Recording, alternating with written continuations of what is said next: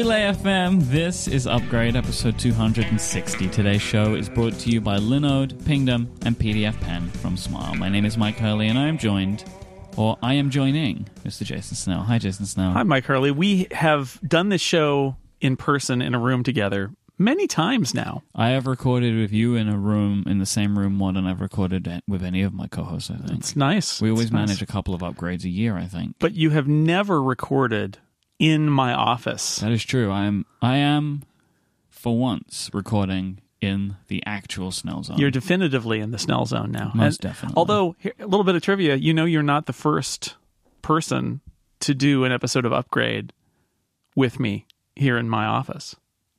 okay. We had James Thompson on a couple years ago, and he was actually in my ah, office. Oh, yes, he He was. wa- and that was literally he was sleeping in this room, Mm-hmm. and so we woke him up and put him on upgrade. That's what you can expect when you stay in the Snell Zone. Yeah. Our hashtag Snell Talk question this week comes from Ryan, and Ryan wants to know, Jason, what is your favorite summer drink? this is uh, I, I was I was stumped when I saw this question, Mm-hmm. but I think I'm going to answer and say, um, I don't drink a lot of iced tea, but I like iced tea in the summertime. A little sweet tea.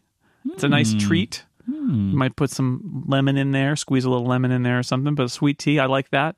And then um, another favorite is uh, the old, uh, as learned in England, the, the old lager top. You put it, take a beer, Yep. put some lemonade on it. You can do the British lemonade, which is just Seven Up, or or you can have the uh, American lemonade, which is a sweet, sweet lemony drink, and either one is good with uh, mixed in with a beer, a light beer.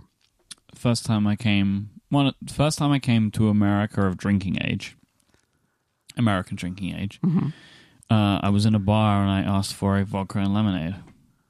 It's very confusing to everybody, both the person, the bartender, and then to me for what I was given, which was like lemon.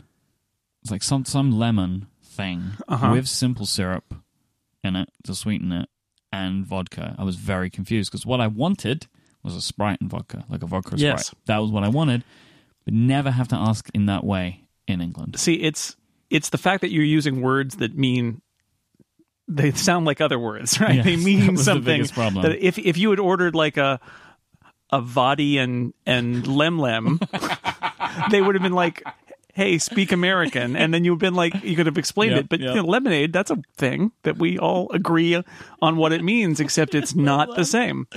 Yeah, if Vadi and Lem Lem. Governor, If you would like to send in a Snell Talk question, just send out a tweet with the hashtag Snell Talk and it may be included for a future episode of Upgrade. Um, one piece of follow up this week, follow out, if anything, really. Relay FM Family Feud. Uh, we produced a pretty incredible, I think, episode of Connected, uh, which was our Relay FM fifth anniversary extravaganza. It's episode 257 of Connected, and you can you can go get it now if you want to, and I think that you should. Uh, Jason, I would like to thank you publicly for the incredible work that you did as a game show host for our big, wonderful 20 Relay FM host game show that we put on in front of a very excited live audience. Um, that we have had the pleasure of uh, putting shows on in front of many audiences. This was the audience who was the most engaged. They were going wild the whole time. It was fantastic. Uh, so yeah, you, you- people should go and listen to this um, because I think that it is a ton of fun. I guess I fulfilled my lifelong ambition of being a game show host. You see, you were so good that it. I thought we would maybe only do this once. I do not feel that way Uh-oh. anymore. I want to do it again at some point. All right, we'll have to find a way to do it again. It was absolutely fantastic. And I'll just point out that we have a whole round of questions from the the survey. This was all driven by that survey we mentioned, Mm-hmm. where we uh, surveyed. Uh, turns out more than three thousand Relay FM listeners, uh, and asked them a bunch of dumb questions, and that drove the the the game show. We have some left over, so maybe Mm-hmm. spoil we'll one. yeah we did spoil one, but Yep. maybe we uh, maybe we will find a way to work those into some other project in the next few months. Life finds a way. Mm, thank, so thank you. Reference acknowledged. questions as well. One of the reasons I don't want to spend too much time doing follow up and such today is because we have a lot of upstream stuff to talk about because there's a lot of things going on. Uh, a lot of it is Disney. Uh, D23, which is Disney's conference, the number changes every year, right? If I'm remembering rightly. I The don't. 20, uh, 23, I think it was 22. I don't even know anymore. Is it 20? Is it? Does it change every year? Who knows? But the Disney put on this event every year where they share a bunch of news to a bunch of their properties. I've got this breaking news. It's always called D23 Oh. because uh, the company was founded in 1923. Can you imagine how big the D23 conference is going to be in 2023?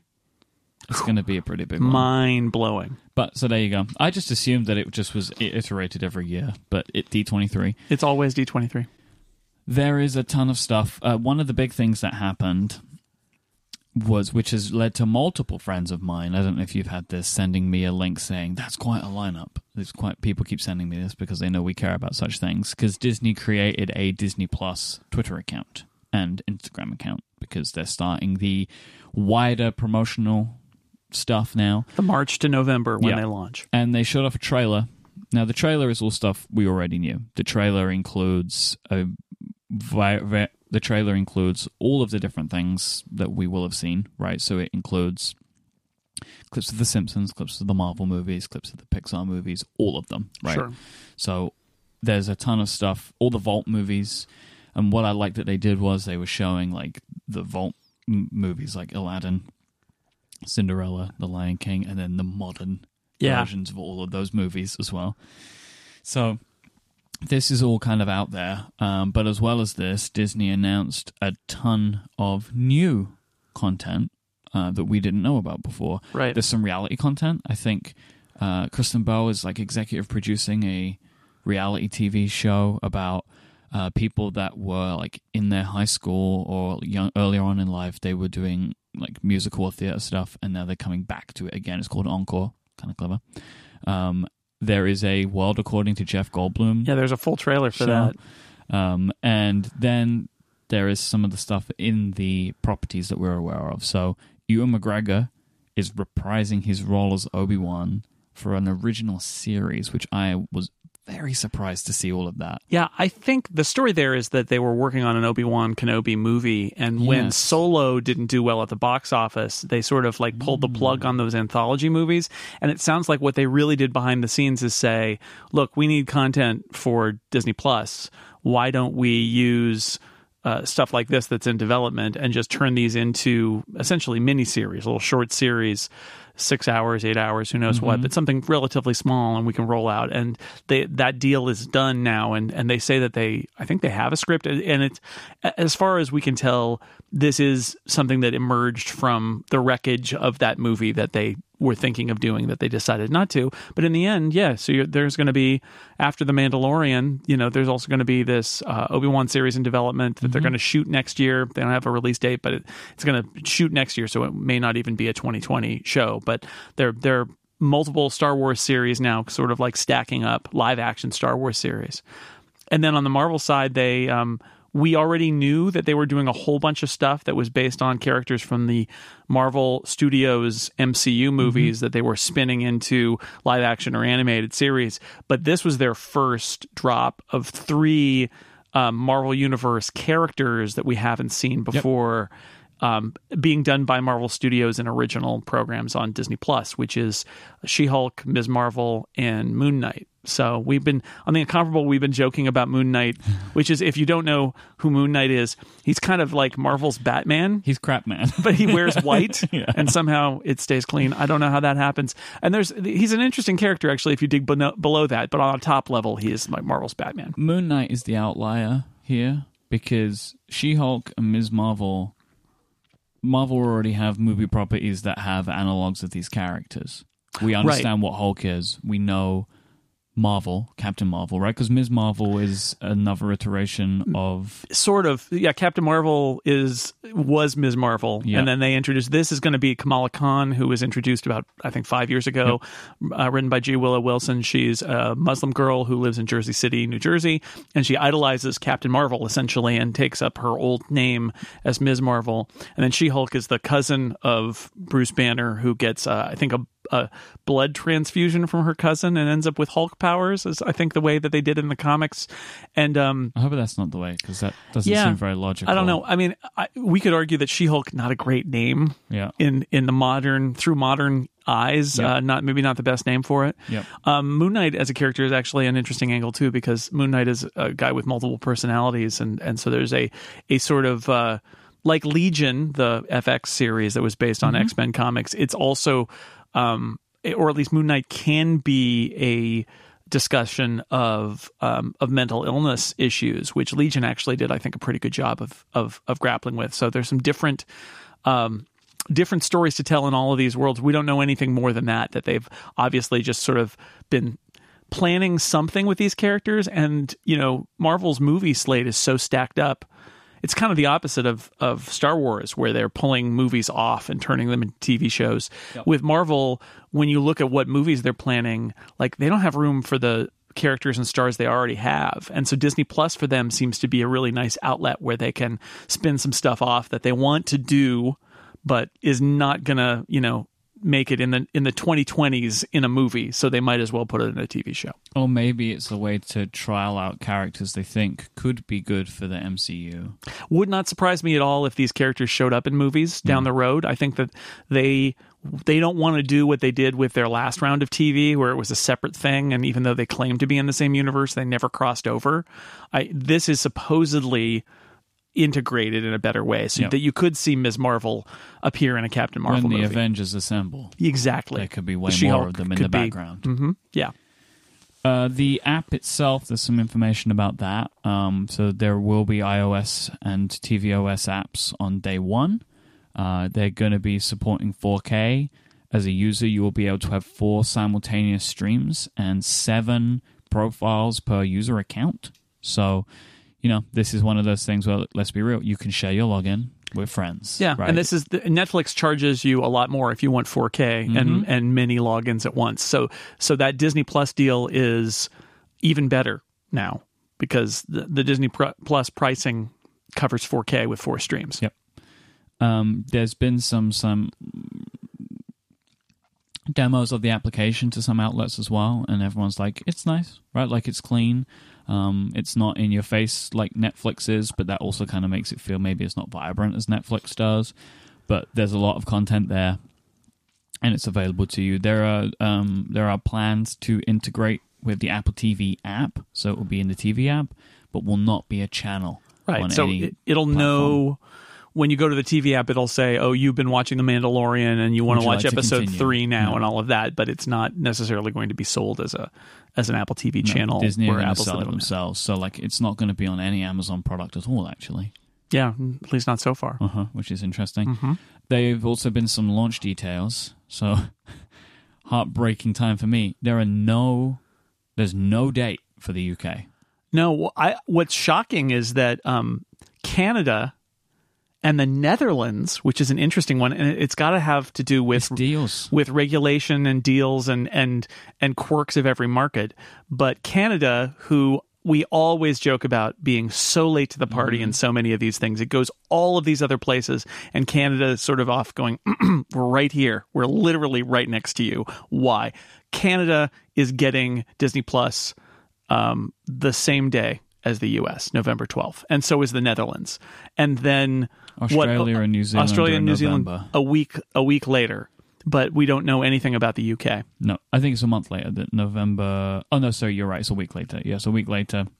But outside of that, they're like most places have been two years. So who knows? I mean, there's clearly some deal, probably with Sky, which is preventing them from launching, and Yeah, so it's going to be kind of funny that after all of this, who knows when I'm going to get to see it. I don't know if I will be able to use anybody's like login from the US. Like it might not work. it's Like, I not don't, it's not too far to the Netherlands. Just uh, get far. get in a rowboat. But it's, it will be the question of is it going to be geo locked or is it just going to be account creating, like where you create the accounts? Is that going to be locked? We just don't know what that's going to look like yet. So there might still be options for me if I want to get that content, which I do. Um, but we'll see. We'll see. Anyway, congratulations to Canada. Yeah, good work on you, Canada. Um, there was a report coming from well, two different reports from two different places, but a lot of the information overlaps. One from Bloomberg and one from the Financial Times about Apple TV Plus. So the kind of where they overlap is that we're going to be seeing Apple TV Plus launching in November by November yes. for nine ninety nine. Yeah. Although even that, you know, it, it's a Bloomberg report. Mark Gurman's got good sources, but the hedging in these stories is amazing because it's Mm-hmm. by November, which doesn't mean. And there was another story that said within the next Two months. two months, which is not. I mean, not November, but by November means it could be before November. Um, and then the 999 is described as being One of, as, Yeah. as Mark says, one of the multiple prices or launch strategies being considered. Right. So uh, that I mean, it's so in flux, and this is often true with rumors, where people point to a bad rumor and they say, "Oh, that got they got that wrong," when in fact it was right at the time, and then Apple changed its mind. This is um, even more dynamic than that, where there's sort of like the general feeling may be that they're probably going to price it at nine ninety nine, but This has changed none of my feelings on this. I still think nobody will be paying for it. Like you will be able to pay for it for nine ninety nine, but I just think that the majority of people that get Apple TV Plus will get it some other way. through through a bundle of Yeah. some kind. I, I just genuinely think it'll be like you can pay 99 9.99 but if you're an Apple Music subscriber, you'll just get it. Or like I, I think that there will be some basically my assumption will be that the majority of people that get Apple TV Plus will not be paying directly for Apple TV Plus. Because because this is the argument around the 9.99, right? So if we go on a little bit, that the, the the launch slate will include the morning show, Amazing Stories, which is the Steven Spielberg uh, anthology, Anthology, right. See, which is the most expensive TV show of all time, with Jason Momoa. Truth Be Told, which I do not remember off the top of my head. Um, the documentary series Home, which is I think that it is that the one that's showing places in America. It's famous people's homes. that was it. Yep, Like, MTV Cribs. or like through the keyhole if that's a UK reference, uh, and possibly some more. That's not a nine ninety nine a month service. Um, especially as it's going to be launching around the same time as Disney Plus. No, and and no catalog to be determined. catalog. Although I did hear, I, I've heard from a couple of people, and I think it's just a theory. I don't think there are any sources. This is just sort of like from people out there who are pondering what Apple could do to sweeten this for nine ninety nine. I I did hear from a couple people who said, "What if Apple threw in rentals?" Let's pause that. We have an Ask Upgrade question later on. We'll answer Okay. that exact theory. Right. Because But yes, that is a possibility, Like where right? where Apple was cutting into its own margins just to make this seem more valuable by saying, "And you get four iTunes rentals a month" or something like I that. still, I still think that that doesn't make it a service that people are going to pay nine ninety nine a month for. Yeah, it's it's a hard it's a hard thing. That's why And- I think um, it's one of multiple prices slash launch, launch strategies being considered. To quote and Mark I know Gurman. the argument of why would they do this for services revenue if nobody's going to pay for it, you've got to understand that like no one's going to pay for it one way or Right. another. And it's a So long it's a long game. long game. They're going to build up their library. They're going to do what Disney is also going to do because six ninety nine isn't going to stay there. They they will slowly crank it up. Yep. So one way to view it is g- essentially give it piggyback it on other stuff now when you're starting out and become indispensable. Yes, you you get it to a point where so like services revenue is growing anyway. You can also say, oh, and we now have X amount of millions of, of subscribers to Apple TV Plus, and then over time, just, just the balance starts to shift, and people sign up for X bundle because of Apple TV Plus, not because of Apple Arcade or whatever. That's how I still envision this going, because Apple, a lot of the time, we know this, right? They can be blind to pricing. But you've got to assume that they're not right now because their revenue situation is changing in many mm-hmm. ways. And two, they know this isn't a good deal at nine ninety nine a month. Like, they're not oblivious. This is not a good deal. Now, I'm sure that there will be a free trial period where they'll hope that they will be able to convince people based on the content. But even if the content's really good in a free trial period, you can knock all their content out in three days. Yeah. Right? Like, even if they do start rolling out, which we, I still think that they will do, especially if it's a free trial period, it won't be everything all at once. They might, like, dole some out week by week. But yeah, we, we will have a lot more to say about this. But personally, I don't think that this, this doesn't change, this report doesn't change how I feel the pricing is going to go initially. Yeah, and it is a shaky report. I don't doubt that there, you know, these thoughts are happening inside Apple, but they don't even have the confidence to say this is what it will be. It's sort of like, oh, by then, maybe for this, and we don't really know. But I agree with Yeah. you. It's it's. I wouldn't put it past Apple to just come out and say flatly it's nine ninety nine and this is what you get, but then it would be in one of these categories of Apple misjudging. I think because I think it'll be a kind of a disaster If they for them. do it, they've made a mistake, and, and I would like to believe that they're paying more attention than this because you're seeing daily. I mean, people aren't going to do it, but you're seeing like the rhetoric right now. I'm going to cancel my Netflix subscription when Disney Plus launches. I understand what people are saying when they say that. It's like I only want so many streaming services in my life, and, and Disney Plus looks like a great deal, but they don't. The, the content isn't the same, right? Like if you enjoy Netflix TV shows, you're not going to get those on Disney Plus. So like canceling Right. your Netflix, you will be losing something. And if you're happy to lose something because all you want is a streaming service in your life, then yeah, Disney Plus on paper could be a better deal, but but nine ninety nine a month for maybe six TV shows, and there's maybe two of them you actually will care about. Yeah, That ain't it. harder to say. That ain't it. All right, today's episode is brought to you in part by our friends over at Smile, and I want to talk to you a little bit about PDF Pen. It is the ultimate tool for editing PDFs on the Mac. You can add headers and footers and watermarks to your documents. You can forget fiddly PDF editing with their easy precision edit tool, and you can even OCR documents all with PDF Pen. PDF Pen 11 is out now and includes several new features, inclu- including automatic deskew, uh, which is independent of OCR, which is really cool. So you can like line up a document correctly. You can customize your page number locations. There are now new legal and medical dictionaries for OCRing, which is great if that's the type of documents that you're using. A continuity camera support for scanning documents with your iPhone. So when you're on your Mac, you can use the camera on your iPhone to scan a document that might be on your desk. And PDF Pen Pro 11 uh, can also edit multiple form fields at the very same time. And all of that and so much more with PDF Pen 11. You can learn more about PDF Pen and PDF Pen Pro right now at smilesoftware.com slash podcast. I am a big fan of this uh, product suite, and it's also on iOS as well. Um, whilst I've been traveling the last couple of weeks, I have been signing all the contracts and documents that I need to in PDF Pen on my iPhone. It's so, so easy to use. So go to smilesoftware.com slash podcast right now and check it out. Our thanks to PDF Pen and Smile for their support of this show and Relay FM. So, talking of uh, Bloomberg and Mark Gurman, there was a big report wrapping up a bunch of stuff uh, about the 2019 uh, product releases. Some stuff we already knew, some there's new details about, but I thought would be worthwhile going through um, to just kind of maybe tie up some loose ends. Because again, it's like I say, we know we know a lot of this stuff, or we've heard a lot of this stuff. But as is usual, we, we look to Mark Gurman and Bloomberg these days as a way to, especially just before an, an, an event is like just on the horizon or maybe just a couple of weeks away, as a way to be like, all right, this is what we're going to be expecting now. Then let's let's weed out the things one way or another as we're leading up to the event. And so there are iPhone details, iPad details, which I wasn't expecting, and some Mac stuff as well.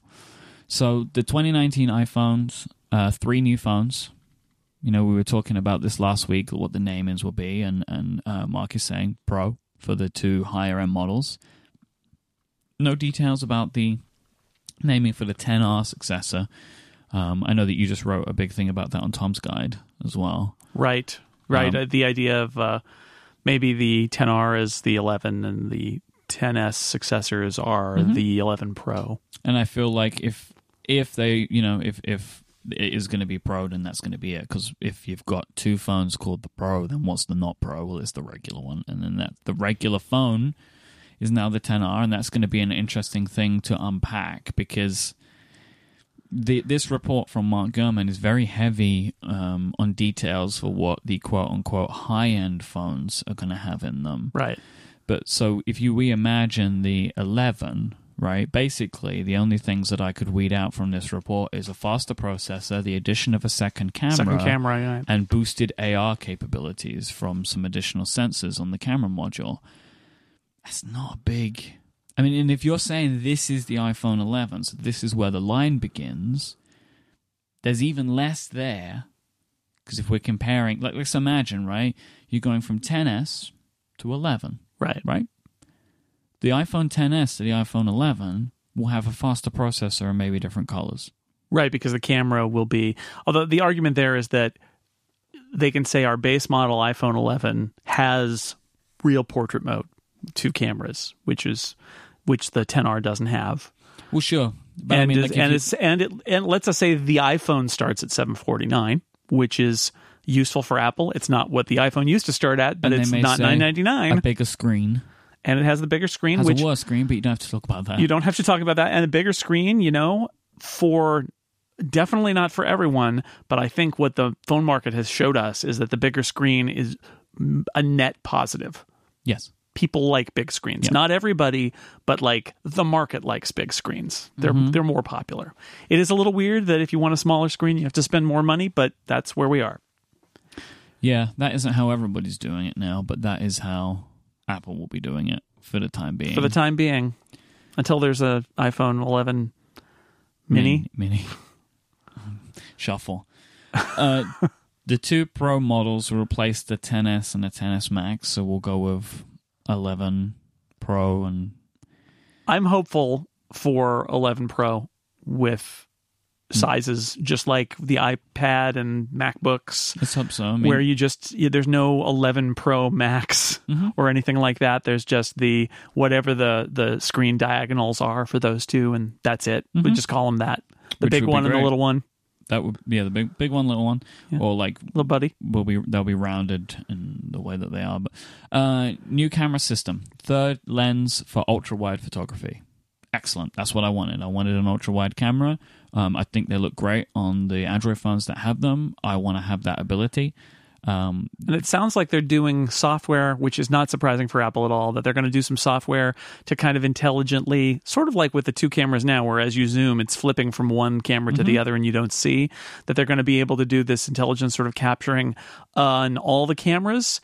And you, it, what the suggestion that Mark Gurman makes is that if you didn't get somebody in the frame, it, it's actually got that wide angle Yep. shot behind it, and you can essentially kind of like crop beyond the Yeah. edges of your frame in order to get that the other was, people. That was a in. thing from a while ago, and, and there was a, a report. It was either from Mark Gurman or from 9 to 5 Mac. I, I forget which one said that like that data will be saved on device for just a period of time, and then it's removed. Right, so you're not you're not taking three pictures every time you do this, but you've got some small period of time where you look at that selfie or you look at that that group shot and you go, "Oh, I missed this thing off Yeah. the edge," and you can actually sort of like crop it. I actually think that's not even a space thing. It is a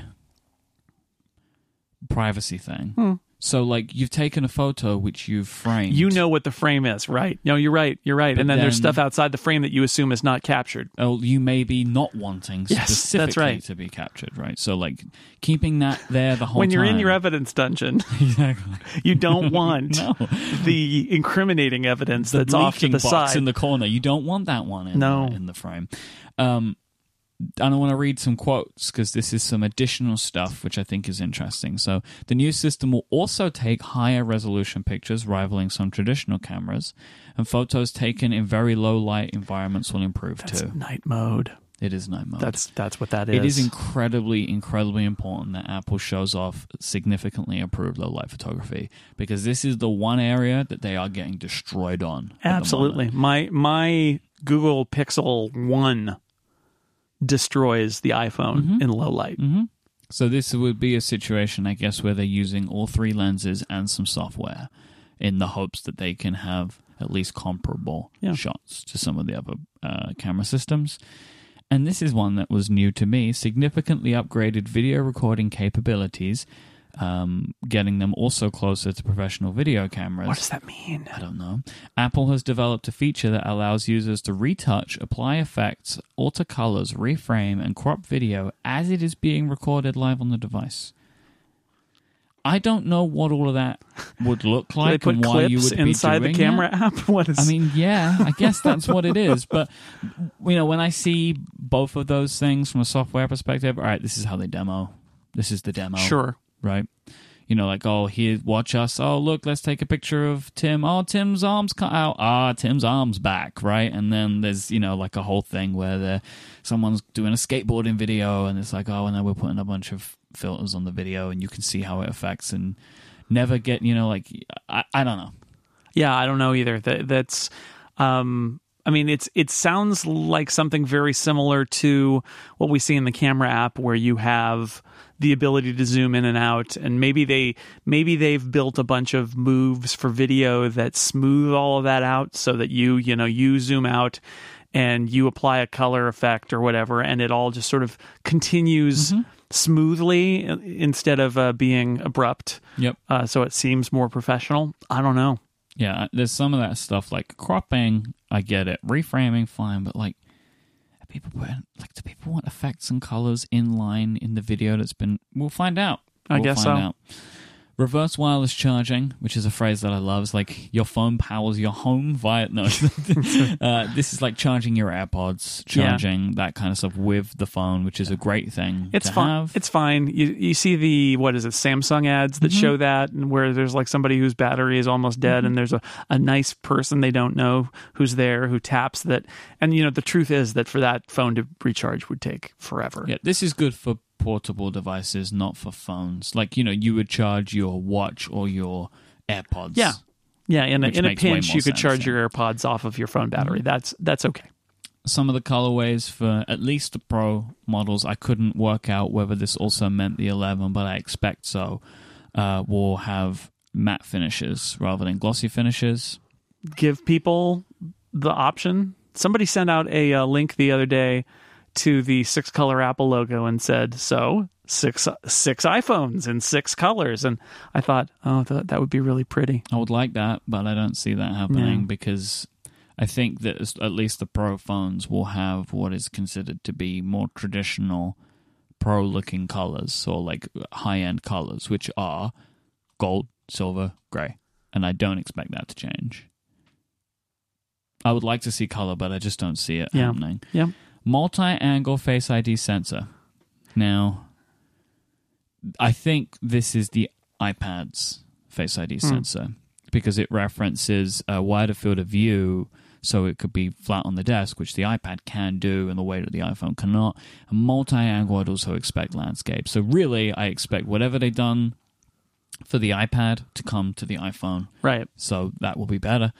Now, that's a big feature. That in some ways that could be the single biggest improvement in usability on this device. If And you it- would notice it every single day. Yeah, if you if it unlocks faster and it unlocks on your desk when you're you know close enough to flip up with your finger, but not close enough to be directly over hovering over the the uh, the camera and have it know that it's you and unlock. That's good. That's really good. Better water resistance. It's not really a feature people ask for, but it's great to have it. So for me, it's all about Apple's policy because Apple has gone. So this story says, oh, now it's going to be rated for more than 30 minutes or whatever it is. But we know people, multiple people, who have had their phone die because it was in water. And the truth is that Apple talks about water and dust resistance, but Apple's warranty does not cover water damage. So they they make all these claims about water resistance, but only the Apple Watch is actually covered to be hmm. Submerged. The rest of it, you know, this is the story about how Serenity Caldwell a couple of years ago uh, jumped in the pool with her uh, then boyfriend, now husband's um, uh, iPhone to take some pictures in a swimming pool, and she killed it. And when she took it to Apple, they're like, "Yeah, there's water damage. It's not covered." So when I look at better water resistance, I keep thinking, "Well, this is great, Apple, but when is the water resistance in the iPhone going to be strong enough that you'll back it with a warranty?" Because until hmm. then, I, I consider it irrelevant. It's basically splash resistance. And and what what they're really saying is, don't submerge your phone on purpose, but if you drop your phone in the toilet and it stays functional, then great. Which I would like them to say, no, if you submerge your iPhone, it's fine. They, I want that com- confidence because I think they mislead people into thinking that it's okay when it's not. Yeah, Apple never, like some companies, they never demo their water resistance. They don't make advertising out of their No, you're water not supposed to. You're not supposed to do why. it, other than the Apple Watch. Because Samsung, uh, they they demo their water resistance in advertising. I guess the Apple Watch, is nothing they can do. If you if you create swimming workout types, you are encouraging Yeah, it. no, it's it's built to be in the water, and It's that's like you're fine. supposed to put your Apple Watch on the side and just shout every time you do a lap. and like I when I went to Hawaii, I got my iPhone 10s wet mm-hmm. and it was fine, but I also was aware that if it wasn't fine, it was going to be my fault. if I want to listen to podcasts in the shower, which I do, Yeah. phone comes into the shower cubicle with me. Yes. I got over that, and that's what I do now. And and there's a difference between getting water on and being immersed in, right? Because Uh-huh. the immersion, there's pressure on all sides. It's going to find whatever pathway it can into your hardware, unless it's truly, um, you know, waterproof. But uh, in the shower, just getting splashed on is is less of a, of an issue. But Yep. still, if they found water damage, they would they would blame you. So what I'm what I'm saying is, I hope that as we take this path toward better water resistance in iPhones, that at some point Apple will have the confidence to say, yes, you can put your iPhone in water now and it's okay. No 3D touch. Here we are. I need to wait and uh, this is one where it's like I'm operating a wait and see approach to how I feel about this because I am a fan of 3D touch, but if haptic touch gets to the point where like I don't need 3D touch and I don't care about 3D touch, I want the functionality, not the not the actual use. Do you it. think they've done anything to haptic touch that they didn't put in the 10R? I mean, the 10R is sort of like fake 3D touch, but only for some things. Well, the iPad has all this stuff now, right? So you can long press on a link and it Mm-hmm. pops up a little menu and you get a preview and you you know like so as long as all of the functionality is replaced by haptic touch, which wasn't the case with 10R, then great. I have yet to put um I haven't put uh, 13 on an iPhone. Okay. So I don't know what it looks like. But what I do know is that on my iPad, I now have all of the functionality that I would want, really. So more so, in fact. Like I like that you get the little 4 preview now, which is not a thing that you got with 3D Touch. So as long as I get what I want with the iPhone, And it's kind of what I asked for, you know, way back when, which is um, 3D touch, especially since it's not on all devices. How do you find a common gesture? And the answer is obviously tap and hold is the answer there. Now, I'm going to channel my inner John Gruber here and point out that the difference is that you don't have to hold for a 3D touch. You just push and it's instant. And the problem with tap and hold is you have to wait and that slows you down. And it's not great. But the problem is, I think that they 3D touch, the impression I get is that 3D touch on phones was expensive because it limited their design reach because of how they had to do it with the pressure sensors and they couldn't bring it to other iOS devices. So they got in this position where they then have to generate um, equivalents for the iPad. And at that point, what are we doing here? Right.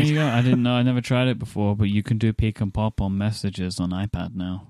I'd never thought to try it until now because I could never do it before, so I never even thought So that you it just was a touch and hold? possibility. You just touch and hold in the message list, and Yeah. a little message window So pops up. that seems like the jig is up for, for 3D touch. and the same as on iPhone, which continues to be my top tip. You can press and hold on a message, and you can read the message, but it doesn't show the message as read in Hmm. read receipts.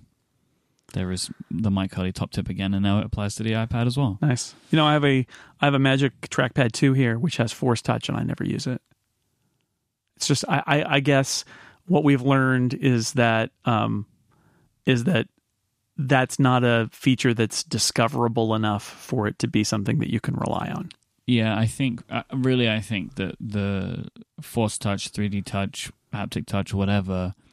I think it only really makes sense to people when they're directly manipulating the screen. I think it doesn't work on on with a mouse pointer. I don't think that that on a trackpad when you're the the, the kind of disconnect. I, I don't think that it works out for most people. Yeah. So Yeah, that's the iPhone. Uh, the 2019 Apple Watch new cases. So we we knew about this already, right? Like titanium and uh, ceramic, Right. um, and a focus on software. No other big changes. Yeah, after our conversation last week, I wrote a whole Macworld column about this. And, you know, there may be an Apple Watch Series 5. I'll be interested to see what they say about it and if it's anything particularly notable. There may not be. There may be, in fact, even somebody suggested this to me on Twitter, and I wouldn't put it past Apple to do a stealth update where the Series 4 gets is slightly different, but they just don't brand it as Series 5 because there's no evidence in any rumors or reporting or anything that there's enough of a hardware difference for them to actually call this Apple Watch Series 5 but they did register some new models on the like the Russian EEC trade bureau Thing. thing that they do that, like so I I'm kind of fascinated that we're this close to an Apple event and the status of the Apple Watch is still a mystery. But um, but my Macworld column just followed up on what we were talking about last week, which is there's so much to be gained in their um in their software development in in making independent watch apps and making it better for developers to develop better watch apps that like that that's where they really need to push with the Apple Watch. If they took 6 months or a year off from a new piece of hardware and just vary the materials like they vary the watch bands I think they'd be okay. I, I, they can and maybe will do a Series 5 watch but they don't have to. That's it's interesting for them to be in that position. New processors and camera upgrades for the iPad Pro. Yeah, a and pr- and probably not in September, right? Presumably, I, I would coming before the end of the year. Yeah, presumably, because this wasn't just about this event. So I, I would imagine that some of these other things are going to be either not an event or that there will be an October event. But um, I'm, I don't know, moderately surprised that there's a hardware update to the iPad Pro a year later. But if they are boasting about how great that processor is, uh, this gets they get to push the processor And the forward a year. And the cameras. Yeah. uh, and a new 10.2 inch low end iPad. So this is the regular iPad will become 10.2 inches. I don't know how that's going to look. I don't know if it will have a home button or it probably won't have Face ID for sure. I would assume. You'd think, but they would do the bezel reduction thing. I don't know. It's fascinating to see how they, because they already we have the iPad Air back, and now they're going to do a change to the low end iPad. I don't know. It's it's weird. It's weird. But this will, as Mark pointed out in his article, uh, after a decade, there will no longer be a 9.7 inch screen Yeah, on the iPad. it's a big moment if it if it comes to place that the uh, that the original i iPad size is gone. Like it's uh, completely unknown what that is. It might be an old iPad design. It might be a brand new iPad design. We don't know, but Who knows? those are two things I wasn't necessarily expecting this year. To be honest, oh, I definitely wasn't expecting any changes to the iPad Pro this year. I mean, Right. I think I've told people that we told people that as much in in Ask Upgrade segments. But if you have bought an iPad, I wouldn't worry. 'cause- No, it, it will be. You know, it's got the next processor in it, Mhm. and I doubt it will have much. You know, if it has two cameras on the back, great. The, the processor as well. It's like there's so much headroom on these devices as it is Yeah. right now. I, I wouldn't be concerned. 2019 Mac lineup. So Mac Pro and Pro Display XDR still on track for this year. Good to know. I don't think that there was any argument on that, but but good to know. And uh, Gurman does not mention any other desktop Macs. So I'm as I mentioned last week, I was gonna. I am when I get home. I'm gonna. I'm gonna. I'm gonna be getting my iMac Pro. Yay! Uh, now that I feel vindicated in that, um, and uh, we're going to be looking at potentially seeing the 16-inch MacBook Pro as hoped for. yes, long, long rumored, and there was that confusing set of rumors where it sounded like, is it this year? Is it next year? And Gurman says, no, that's this year. That 16 inch MacBook Pro. So I can envision an October event. Who knows where it will be? where in the world is the October Apple event uh, with the uh, that what we did last year in Brooklyn, which is iPad Pro and uh, new Mac Yeah, hardware, with the iPad, and Pro- maybe that's the official Mac Pro. the 10.2 inch iPad, 16-inch MacBook Pro, and the Mac Pro now available. That's an October event. Sounds like that to me. because September will also include Apple Arcade, Yeah. Apple TV Plus, Yeah. some other software stuff probably, recap of iOS, recap of iPad OS. Yeah, and they'll pitch that as the as the pro event Yeah. come October. I think that's probably the most likely. Yeah. And also, I mean, there is the whole question which could throw all sorts of stuff like when is the software coming out? Because it might not it might not be when we expect. I yeah. I mean, the betas for me, while usable, still feel shockingly not Mhm. ready to ship. And they're still churning them out though. They are. I mean, I like that that they're they're working on them, but away. For oh. for iOS 13 to be, you know, maybe more like 3 or 4 weeks away. I just I don't know. I don't know. If I were Apple, I would just uncouple this stuff from the hardware ship and and ship it later, but we'll see what they do. It it just feels like But the stuff there's just, but like, what about the whole third camera? right. Right. What if the You're third gonna camera sell me is a phone with three cameras on it, but I can only use two of them. Like they have to find a way to make it work. yeah Maybe they can, and as we spoke about before, they should always have the backup plan of the new hardware can somehow work in the old software. Remember when the portrait mode came out and it was in beta? Uh huh. It wouldn't surprise me if that's what they do as their backup. Their fallback plan is Yeah. iOS 12 something. And on those particular phone models, there's a beta mode that is essentially like a beta version Mm-hmm. of the camera app from iOS 13. And you're stuck with that for a month Mm-hmm. until iOS 13 ships. It wouldn't bother me as long as I can use the features that are in my new fancy one thousand dollar phone. Yes, right. indeed. because it would, and, and and I can't imagine that Apple would do it any other way. I cannot imagine them saying like, "All right, buy the phone in September, and then sometime in October, You can use your lens you can work." use your third camera. Yeah, probably not. Um, and there were some other products mentioned. I'm not sure if these are 2019 or not, but cheaper HomePod with two tweeters instead of what, Seven. Seven, Yeah, great. great. Cheaper HomePod. Smaller, I would expect Yeah. two. Then Go for it. Smaller, cheaper, better price, Should more likely to sell them. battery, Yeah. I think. Oh, interesting. Why not have it in the back garden? Hmm. If it's smaller, Maybe. I don't know why you'd want to necessarily, but we'll see. Um, and water resistant AirPods with noise cancellation. Still in the works. Still in the works. Where are those headpods, Jason? I don't know. That's what I want. I, I'm I'm intrigued for an Apple branded version, some Pro headphones. I, w- I would be interested to see what they look like. Uh, and this is mostly just because I want to buy some some nice wireless headphones, Yeah. but I'm refusing to do it for as long as this rumor is potentially still around. I think that's probably smart. because I don't. I'm not necessarily that interested in what's available from o- from other. But uh, the noise cancellation in AirPods, I'm really intrigued to see what that would look like.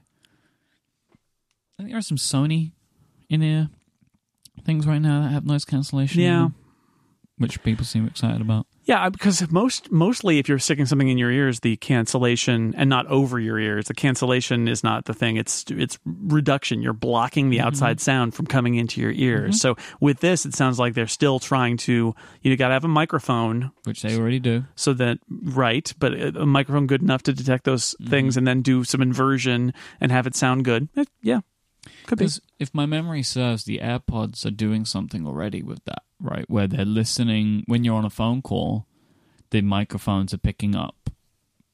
Oh, right, right, to reduce the noise. reduce the noise. Sure. And I know that it's a big jump from that to noise cancellation, but you know, there, there's stuff already happening in those. They're so, working on it.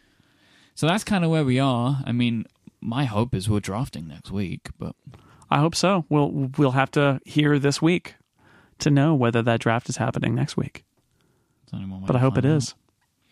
All right, today's episode is brought to you by our friends over at Pingdom. Pingdom are the company who make website performance monitoring really easy. Everybody loves a fast website, and Pingdom are helping to keep your favorite websites online. Companies like Netflix, Amazon, Spotify, BuzzFeed, Relay FM, even. These are just a small selection of companies who trust Pingdom to take care of their website monitoring. Websites can get very complicated these days, but you can monitor any site transaction with Pingdom. Stuff like user registrations, logins, maybe you have checkout functionality. No matter what it is you want to be monitored on your website, Pingdom can take care of it for you to make sure that your visitors have the smoothest site experience possible. And if any problems happen, you will be the first to know. It is super easy to get started. All Pingdom needs is the URL that you want to monitor, and they take care of the rest. That's it. Go to pingdom.com slash relayfm right now for a 14-day free trial with no credit card required. Then when you sign up, use the code UPGRADE at checkout to get a huge 30% off your first invoice. Our thanks to Pingdom for their support of this show and all of Relay FM. So as I am sitting here right now with my my colleague and co-host Mr. Jason Snell, with the time being as it is, which is late August, early September of 2019, we are both celebrating five years of a bunch of things. So It's true. so we had Relay FM's five year anniversary, but it's also coming up in like two weeks. Yeah. The five year anniversary of Six Colors and Upgrade, Uh huh. your self employment. Yes. I'm five years self employed in about two months' time. Uh huh. It's a big time for us. Yeah, I wanted to talk about it, and I wanted to do it before because the thing is, my This is the last time we may get to talk about this before everything starts to go wild for Yeah. the next couple of months. my six colors anniversary was the day the iPhone shipped. That's when I started the site because I had an iPhone review, yep. and um, the Well, you know was the- also the first day of upgrade too. Yeah, exactly. The same day. And then the um the IDG layoffs were all literally the day after that event, that September event when they introduced the Apple Watch but didn't ship it and then the new iPhones. So it's all it's all 5 years ago. And so I wanted to talk about it now because we are going to be very very busy with you know the stuff from Apple whatever it is in the next couple of months. It's kind of our busiest time of year in a lot of ways. This rolling into the holidays with new Apple products thing. So, you know, I, I thought you have done. There's a great episode of Analog where you and Casey talk about this. Uh, there is. Uh, a great episode of Connected where you and Steven did the relay Q and A for the Yep. fifth anniversary, and you talk about a lot of the aspects of the of the business. But I did want I, I've been thinking about this because it's been five years for me coming up too, and five years for us doing this show, and they're all together, and five years for Relay, and it's all kind of connected. And so I thought it was worth at least uh, mentioning that. I, I have had as a part of this process and thinking about the Relay fifth anniversary, it gave me some realization about um, I don't know how to describe it about what we do and the fact that I never expected it to be temporary at all, but there's some hedging you do when you're starting out doing something new of like, well, we'll see how this goes. And then what ends up happening I've found is that sometimes you you hedge and well we'll see how this goes and then you turn around and 5 years have passed and you haven't actually gone off of some of those assumptions of I, I did this temporarily and and and so Yeah. w- you and I are sitting here across a desk this is my new desk that I just bought Jason's been very excited about this new desk. I It's a it- very nice new desk, but but it was it's been funny since him talking about it to me over the last week. but the realization of it really was and this is why I'm kind of excited more than it's not just a desk it's that the other desk that's off to Mike's left because I got I got desks everywhere in this office right now. Um, that was bought in November of 2013 for me to set up my home office, which was also a little bit of a hedge about me going out on my own because I was unhappy with my job and I was thinking of quitting. And even though I didn't for another almost year, um, I was I was getting ready and also just trying to create a workspace for myself in my house because I didn't have a home office. I was using a laptop on a you know on the bed or on a couch, and so I bought that that desk, this little desk, um, as a hedge, as a temporary thing. And you turn around and it's been five and a half years since I've been using that desk. And and uh, Lauren and I had this conversation about how a lot of my assumptions about my workspace, and I think probably beyond that too, but the workspace is a great example. I made in 2013, 2014 as temporary decisions to let's let's see how it goes. And then you turn around and realize, "Oh, I've been using kind of a lousy desk for 5 years. Uh, this this shows no sign of ending ending, right? I should probably actually have a a better workspace than I do." But it, it's just it made me laugh because it was a time when you know none of us really had uh, were sure about what we were going to be doing, and and then you turn around and then five years have passed. You saying November 2013 was just a funny thing to me because I remember because that was around. I mean, I don't remember exactly when it was, but there was that all that we were at together, which was the first time me and you had ever sat down together, and it was probably around that. That was probably yeah October year. November. because that that, was when we had a breakfast and we you were talking about your desire to go out on your own. Yeah. And I was talking about my desire to go out on my own. And we were both encouraging each other at that Mhm. over that breakfast to to do it. And it was just kind of like a funny thing to think about as we were both clearly very much going through all of that then and then to see where we are now, six years later. It's kind of it's just like a funny thought. But I agree with you, like I I I I, I am a little bit more um reflective in this way. Like I think about this stuff frequently, but there are still a bunch of things. And, and as I'm thinking about what I want to do next year, I'm thinking about getting some time back because I've had some work changes in the last year. I've got some different things that I want to be able to put my time into that weren't options for me even six months ago, and I want to see where they could take me now. Um, and I think that it's really important to be able to challenge those assumptions. But like talking about like desk stuff, my office that I've been in for two years, it needs to be completely ripped out and started again because I had a very different idea of what I wanted to be doing in that space to what I'm actually doing in it now. Right. Like I had a couch in it and a PlayStation. Now there's no couch, no PlayStation. But my office is still built around this idea of I'll play video games in there, but I don't. I play them in the front room on the HDR TV rather than this 25, 30 inch or whatever TV I have that I've had for a while. Like so, like things change. Um, but I did want to ask you though about that, irrespective of your wonderful desk. Um, it's right here. It can hear beautiful. you. It's, it's, right here. It's a very nice desk. Uh, people want to know the desk, by the way, so you should tell them the desk. okay. All right. It's the Wirecutter desk, right? It's the Wirecutter desk. It's right on the side. It's written there. You can actually read the name. Uplift desk. It's the Uplift desk. Okay. I, I, didn't get the bamboo. It's the Uplift V2. Okay. I didn't get the bamboo top, which is the standard. I actually got the reclaimed Douglas fir. It's that's an old piece of wood. It's great. Looks great. Love it. But are you where you thought you would be? Um, no. Okay. No, not at all. And it's funny. One of the things that took a while, and you can listen to those first 49 episodes of Free Agents to hear me talk about it in detail with David Sparks, but I spent the first couple of years, and I don't know about you, um, every day was like a how's it going? Is this still working? What's my runway? You know, how much time do I give myself to do this? Am I worried about this?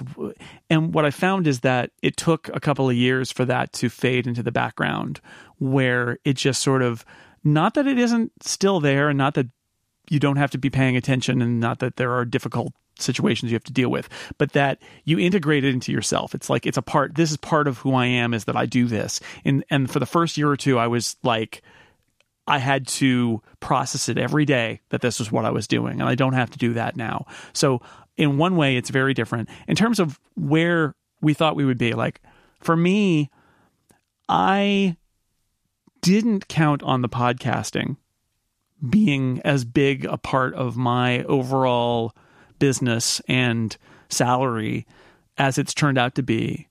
And that's good because I did count on blogging basically in six colors being a much larger part of my finances than it's turned out to be because and this is a little insider baseball here but I sold a weekly sponsorship on Six Colors for the first year and a half or so that I did it.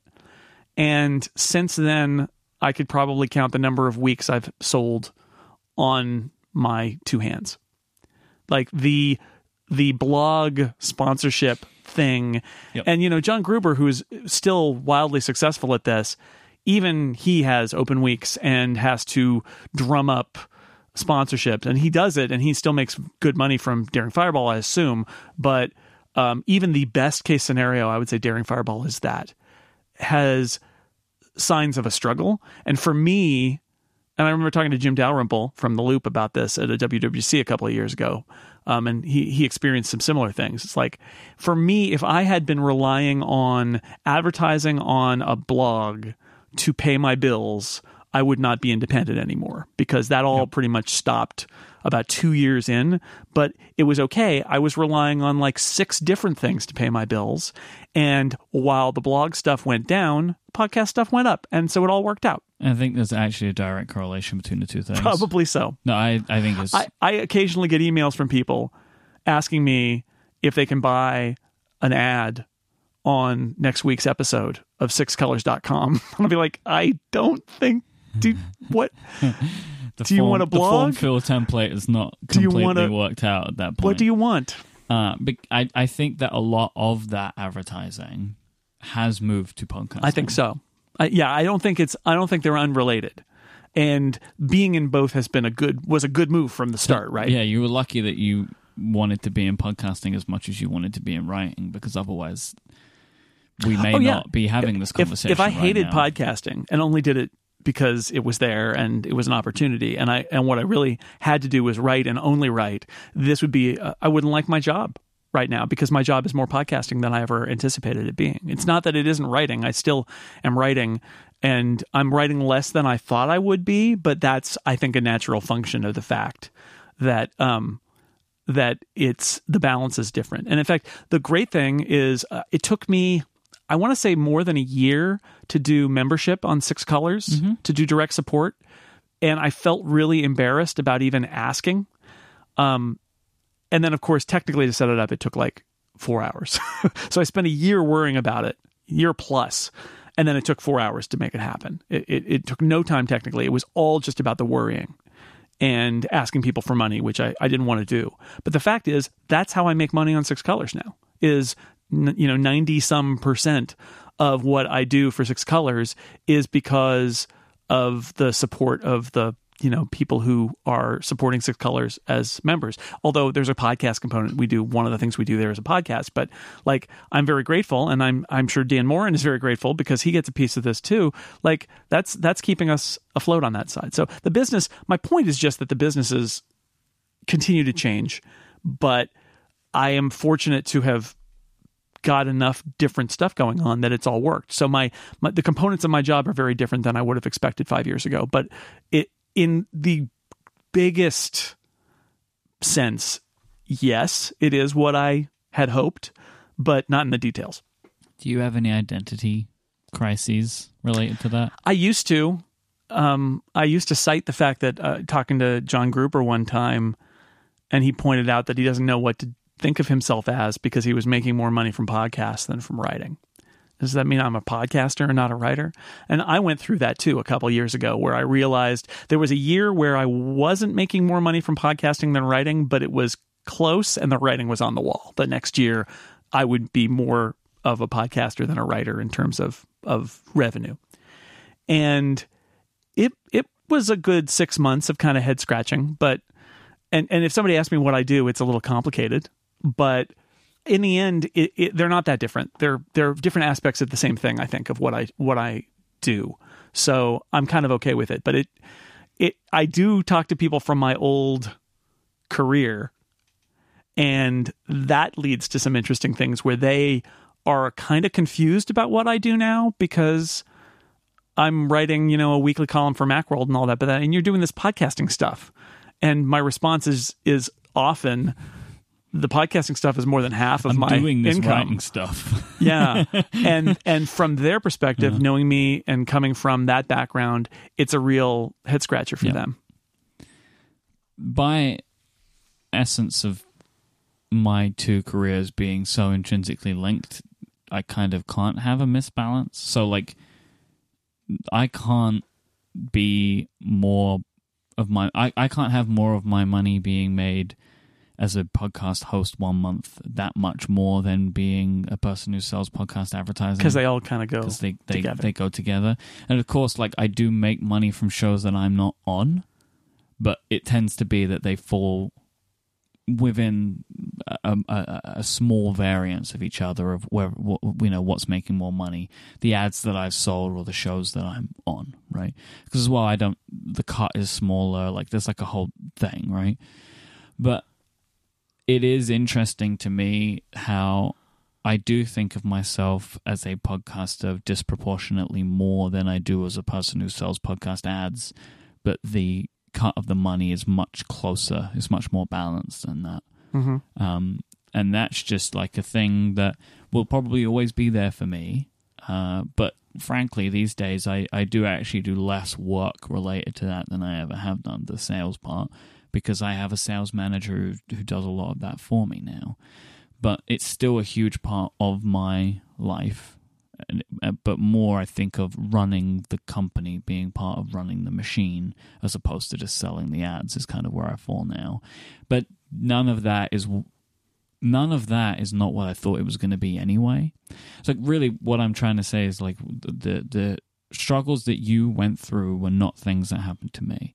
So I didn't spend a ton of time working out if it was going to work because I knew because I looked at the spreadsheets. Right. And you were putting all of your um, effort into this thing, which was Relay FM, Mhm. which is, for me, that was a piece of a larger Yeah. selection of things that I had to put together. and It's like, a little bit different. understandably, like because the podcasting it was always been from the beginning like good for both of us, right? Mhm. Like the stuff that you were doing of us, there was money and the money's continued.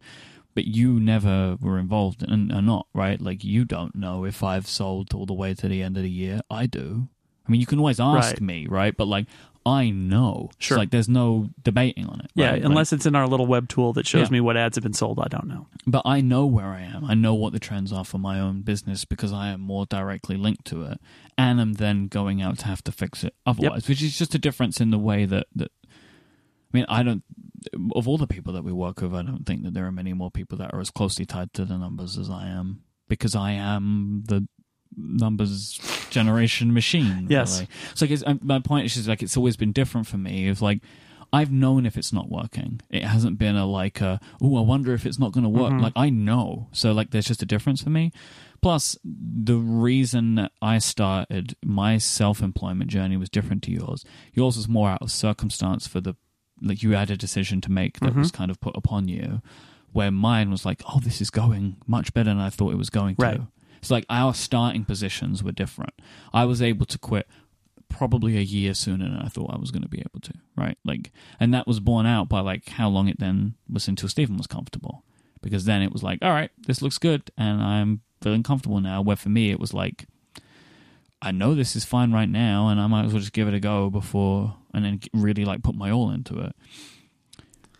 So one of the funny things about this, and I, I know we told this story before, but just to touch on it briefly because it's it's a fun thing, is Upgrade is not one of the original relay launch shows, No, but it's as close as It you could as well possibly get because I knew I would be leaving and I wanted to do a podcast. One of the things that we didn't do at IDG was like I didn't build a podcast around myself at IDG. We had the Macworld podcast, Chris Breen hosted it, and I and I felt like I didn't feel like any of us who were getting paid full time to work at IDG should go off on the side and then start their own side business talking about the same stuff that they were talking about. And uh, you know, maybe that was the wrong decision. It did lead to Lex Friedman doing that podcast Unprofessional where he specifically didn't talk about tech because it would get him fired, uh, which is funny. But when I left, I realized that, you know, yes, I absolutely have wanted to do this for a long time. And so I contacted you and Stephen because you guys had just were in the process of going out on your own. And so I would say by the time I don't know if it was when Relay launched or within like a week of Relay launching, we were talking about doing upgrade, but it had to wait until, as it turns out, that moment when the week after I left IDG, where the iPhone was released, and you were on vacation.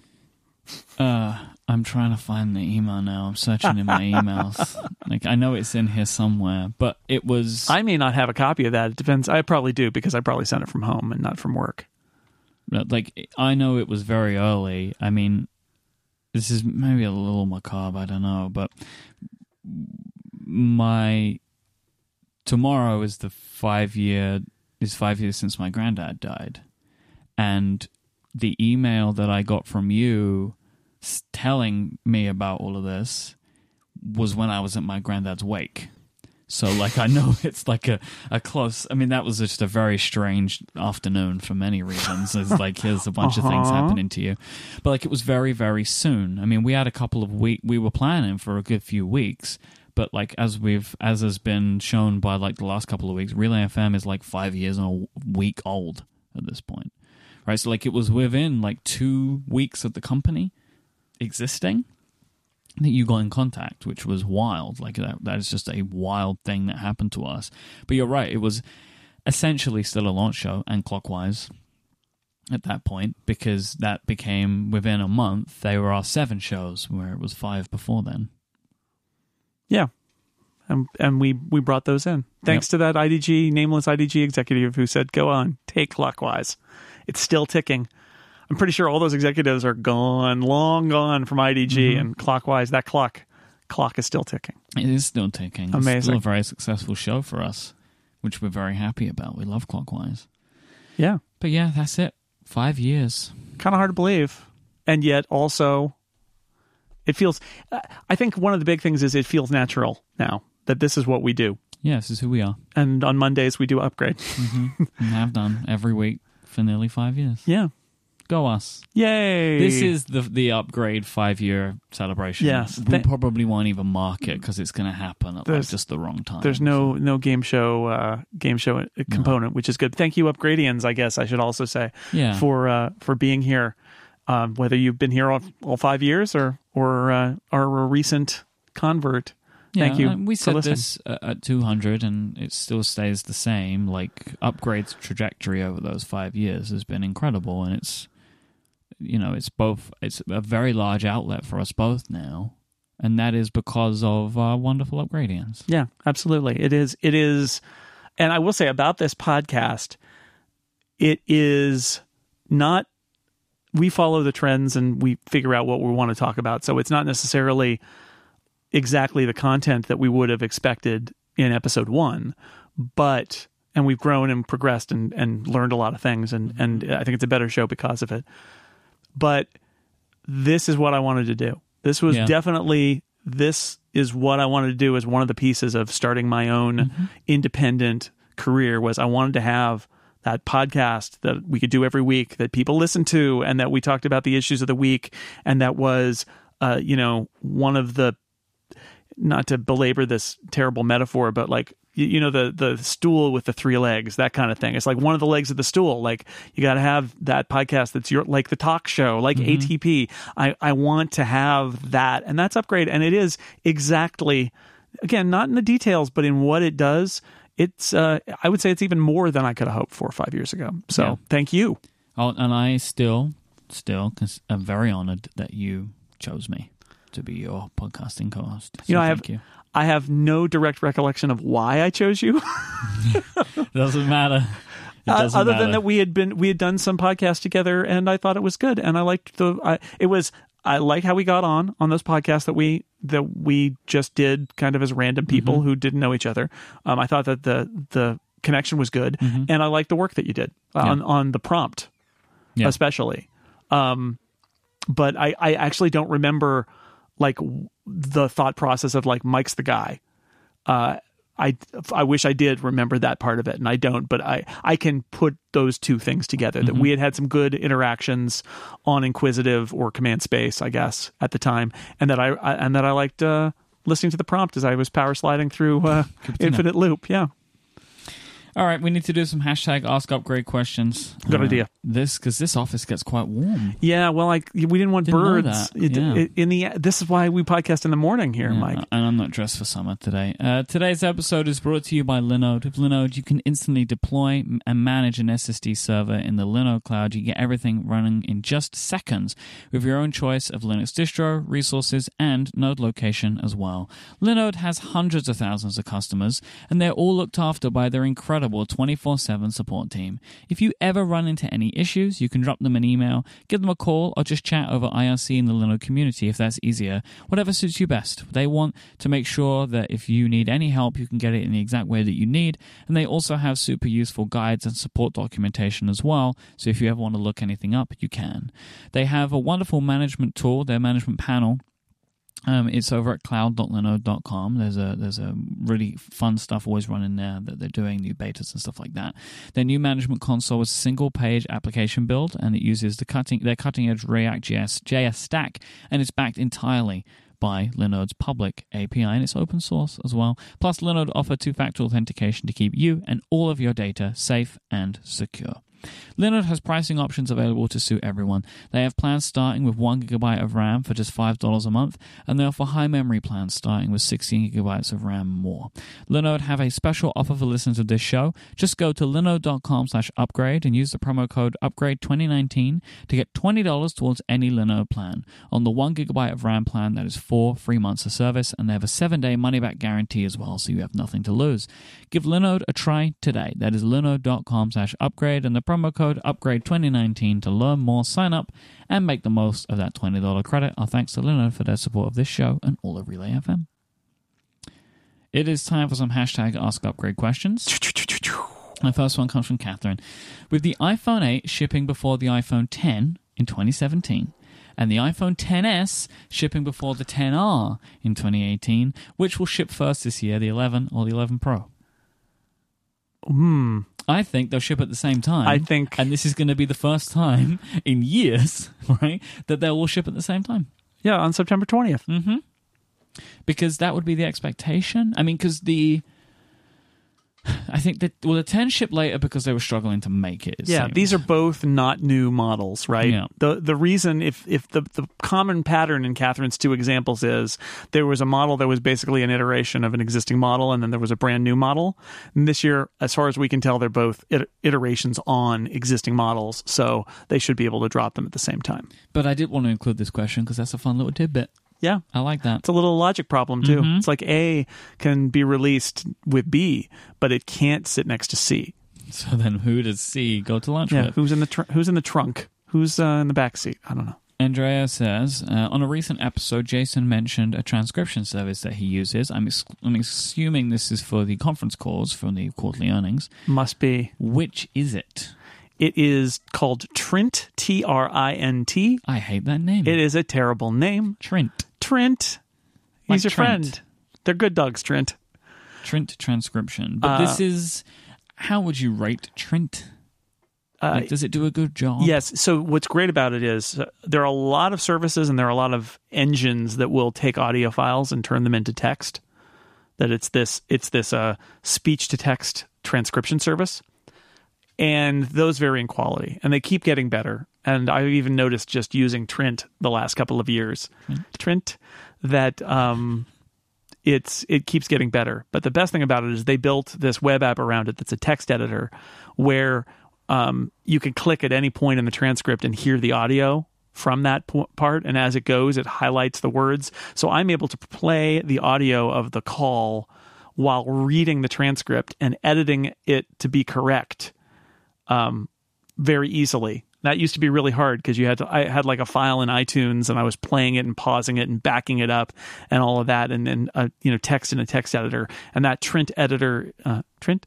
Trent. present is uh is good because it puts it all together. And it's the best one i've seen. So this is you're doing this after the conference call. i'm doing it during. I actually said audio How hijack. i said audio hijack to split a new mp3 every seven minutes.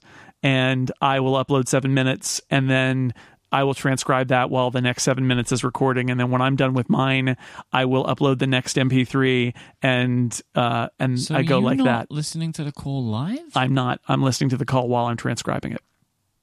so everything's seven minutes behind. When Well, you're tweeting. it becomes about 25, 30 minutes behind by the time I get to the end. But yeah, So when you're tweeting, I'm not tweeting. Dan Moren is tweeting. Right. yes, Dan is listening live and tweeting things. I am not listening live, but I'm transcribing behind a little bit. Everyone that I know that does anything to do with the Apple quarterly earnings thing, I just feel so sorry for them because everybody's quarterly earnings situation seems to be horrible. If you're doing any type of reporting or anything, whether you're creating charts and I don't know. I, all I have to do is Did I got say my I got my Apple script for charts, and I got Trent to do the I transcripts, and my job is so much easier now than it used to be because I got these tools to do this stuff. I don't remember whether I publicly thanked you for the charts yet because you changed them I did change my charts to have absolute values and the four quarter rolling average together. because I could never understand the rolling average and I needed the numbers. Yep. and couldn't get them. Now you've now you Now got I them. The bars are the absolute. Uh, don't thank me. Thank Dr. Drang.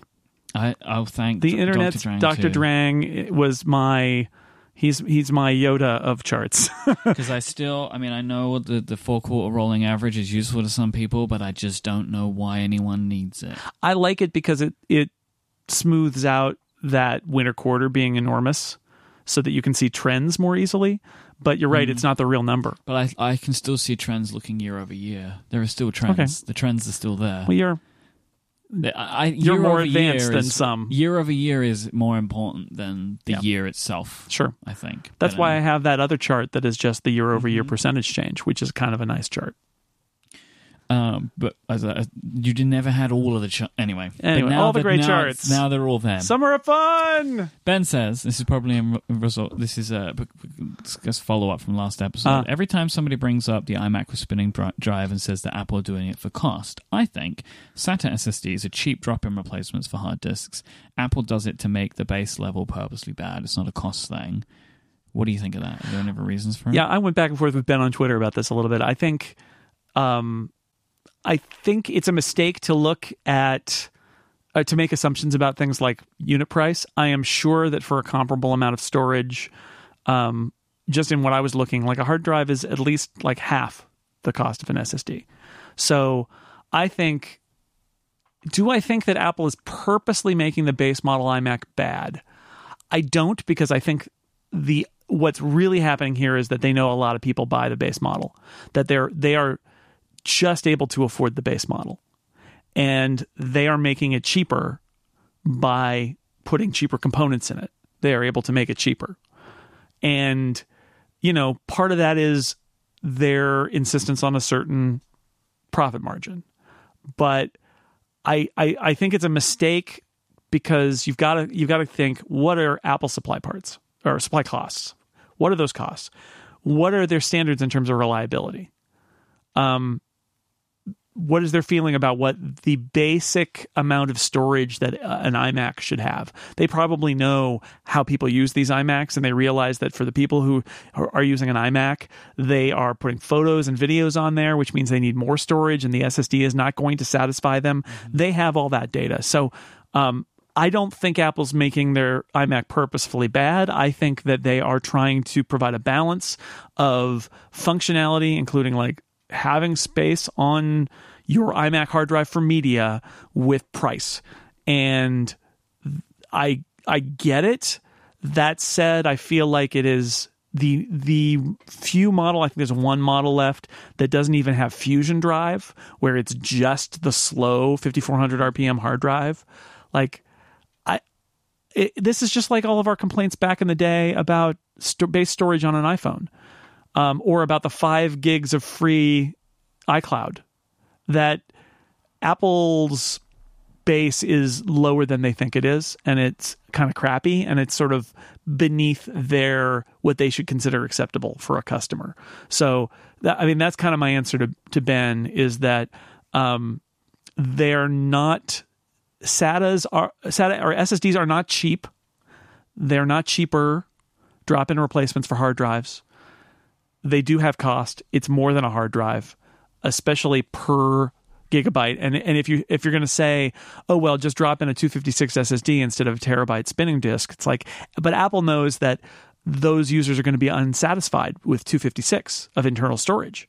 So, and and just saying, oh well, you can attach an external USB. A lot of people don't do that. So, I I think Apple's decisions about the iMac are more complex, hmm. and that. Uh, but that said, I think that it's still a mistake. That what I think their level of base is still a little too low. I I get why they might not want to go all SSD right now, Yeah. but the fusion drive is not great but at least that's something in terms of making the uh, you know the basic mac experience better because the fact is that apple has spent the last what five years kind of optimizing everything they do for ssd and what that means is that the imac experience is even worse than it was because now apple sort of expects you to have an ssd and that they still sell these computers that don't have them Uh, Laurie, this is we mentioned this earlier. Uh, they ask, "What's your take on the idea that Apple TV Plus will somehow offer access to some sort or some subset of the iTunes movie rental catalog?" I haven't seen this mentioned anywhere, but barring the inevitable licensing issues, it seems like the only way they can justify ten dollars a month.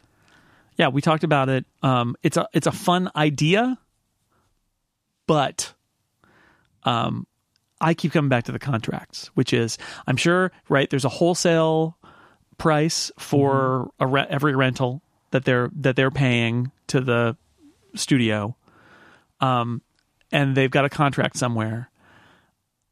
Even if contractually they could just basically buy rentals they're presumably going to pay the wholesale price for that. That's Yeah, a I- lot of money. It's not going to happen for that reason. And I will bet you that their contract doesn't let them do this. Mm-hmm. I will bet you that there's something in there about furnishing these via a subscription model or something like that that precludes them from doing this. And even if it doesn't, I think it would probably anger their partners if they did this because they their partners with this content have streaming deals with prices and windows of release for streaming.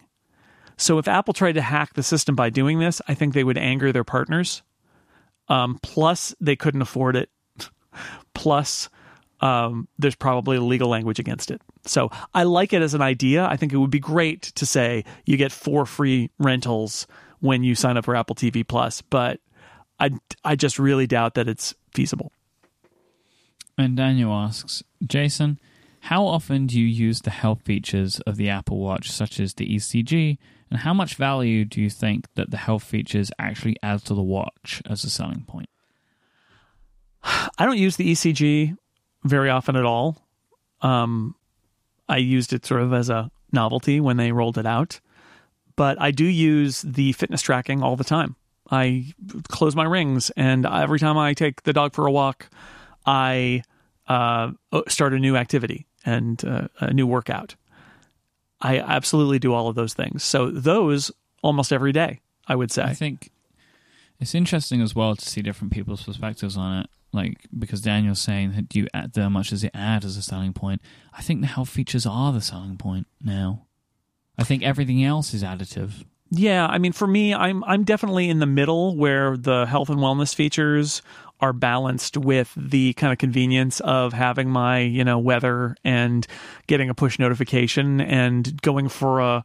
I mean, although that's kind of a health feature, going being able to go for a walk or a run with my AirPods and podcasts without bringing my phone with me is actually a It's nice health- thing. It's a health But thing. it is kind of related to that. Because really, I think that for most people, for most people, if they're not doing the health stuff, the watch is a nice to have. Like it's adding some benefit, but it's not massively different Right. than your phone, which had all of that information and has all that True. information on it. But the phone cannot give you with health uh, benefits that the watch can. It just can't do it, right? Like it can't do all of the tracking of your exercises in the same way. It doesn't do your heart rate. It doesn't do any of that. Um, and so that's what the watch, being a device that is physically connected to your body, can give you. Outside of that, you could your your phone can do can do all of it Yeah. and does a better job of many of those things than the uh-huh. Apple Watch can as well. Like I think the Apple Watch is first and foremost a health and activity device, and then also is a connectivity device. Yeah, I where when fair. they initially launched it, they had those the other way around, and it didn't work out. and when ten they- other things that Yeah. it was also not. and when they flipped that around and made it health and activity focused first, which is also what Apple's entire message is now, and then also it is a also it's this other great thing, which is also even better if you're doing health and activity stuff at the same time, because an Apple Watch is never the best device to send a text message or listen to a podcast or make a phone call. It's never the best device for those, but it's really useful for those things if you're also working out at the same time. Right. So that's kind of where I think it is. And how have has a user using relics from the past treated you? That is the other part of Daniel's question, and I'm perfectly happy with my with my non Apple Watch life. I like real watches; they they're more attractive to me. I get what I want out of a watch most, which is being able to see the time whenever I want to look at the time. Like, don't move your wrist. Can you see the time? Yeah, it's uh, two forty. It's Ah, on my looked- it's on my Mac menu it- bar. You look, but look, I can see the time by just glancing down. That's what I want, Yeah. right? And I don't want the connectivity stuff and the health. I guess I don't know. it's just not my thing in, at the moment. That's fine. That's fine. I'm and then our friend Stephen Hackett, you know, he puts the watch on for workouts. Mhm. He's it's basically a Fitbit for him.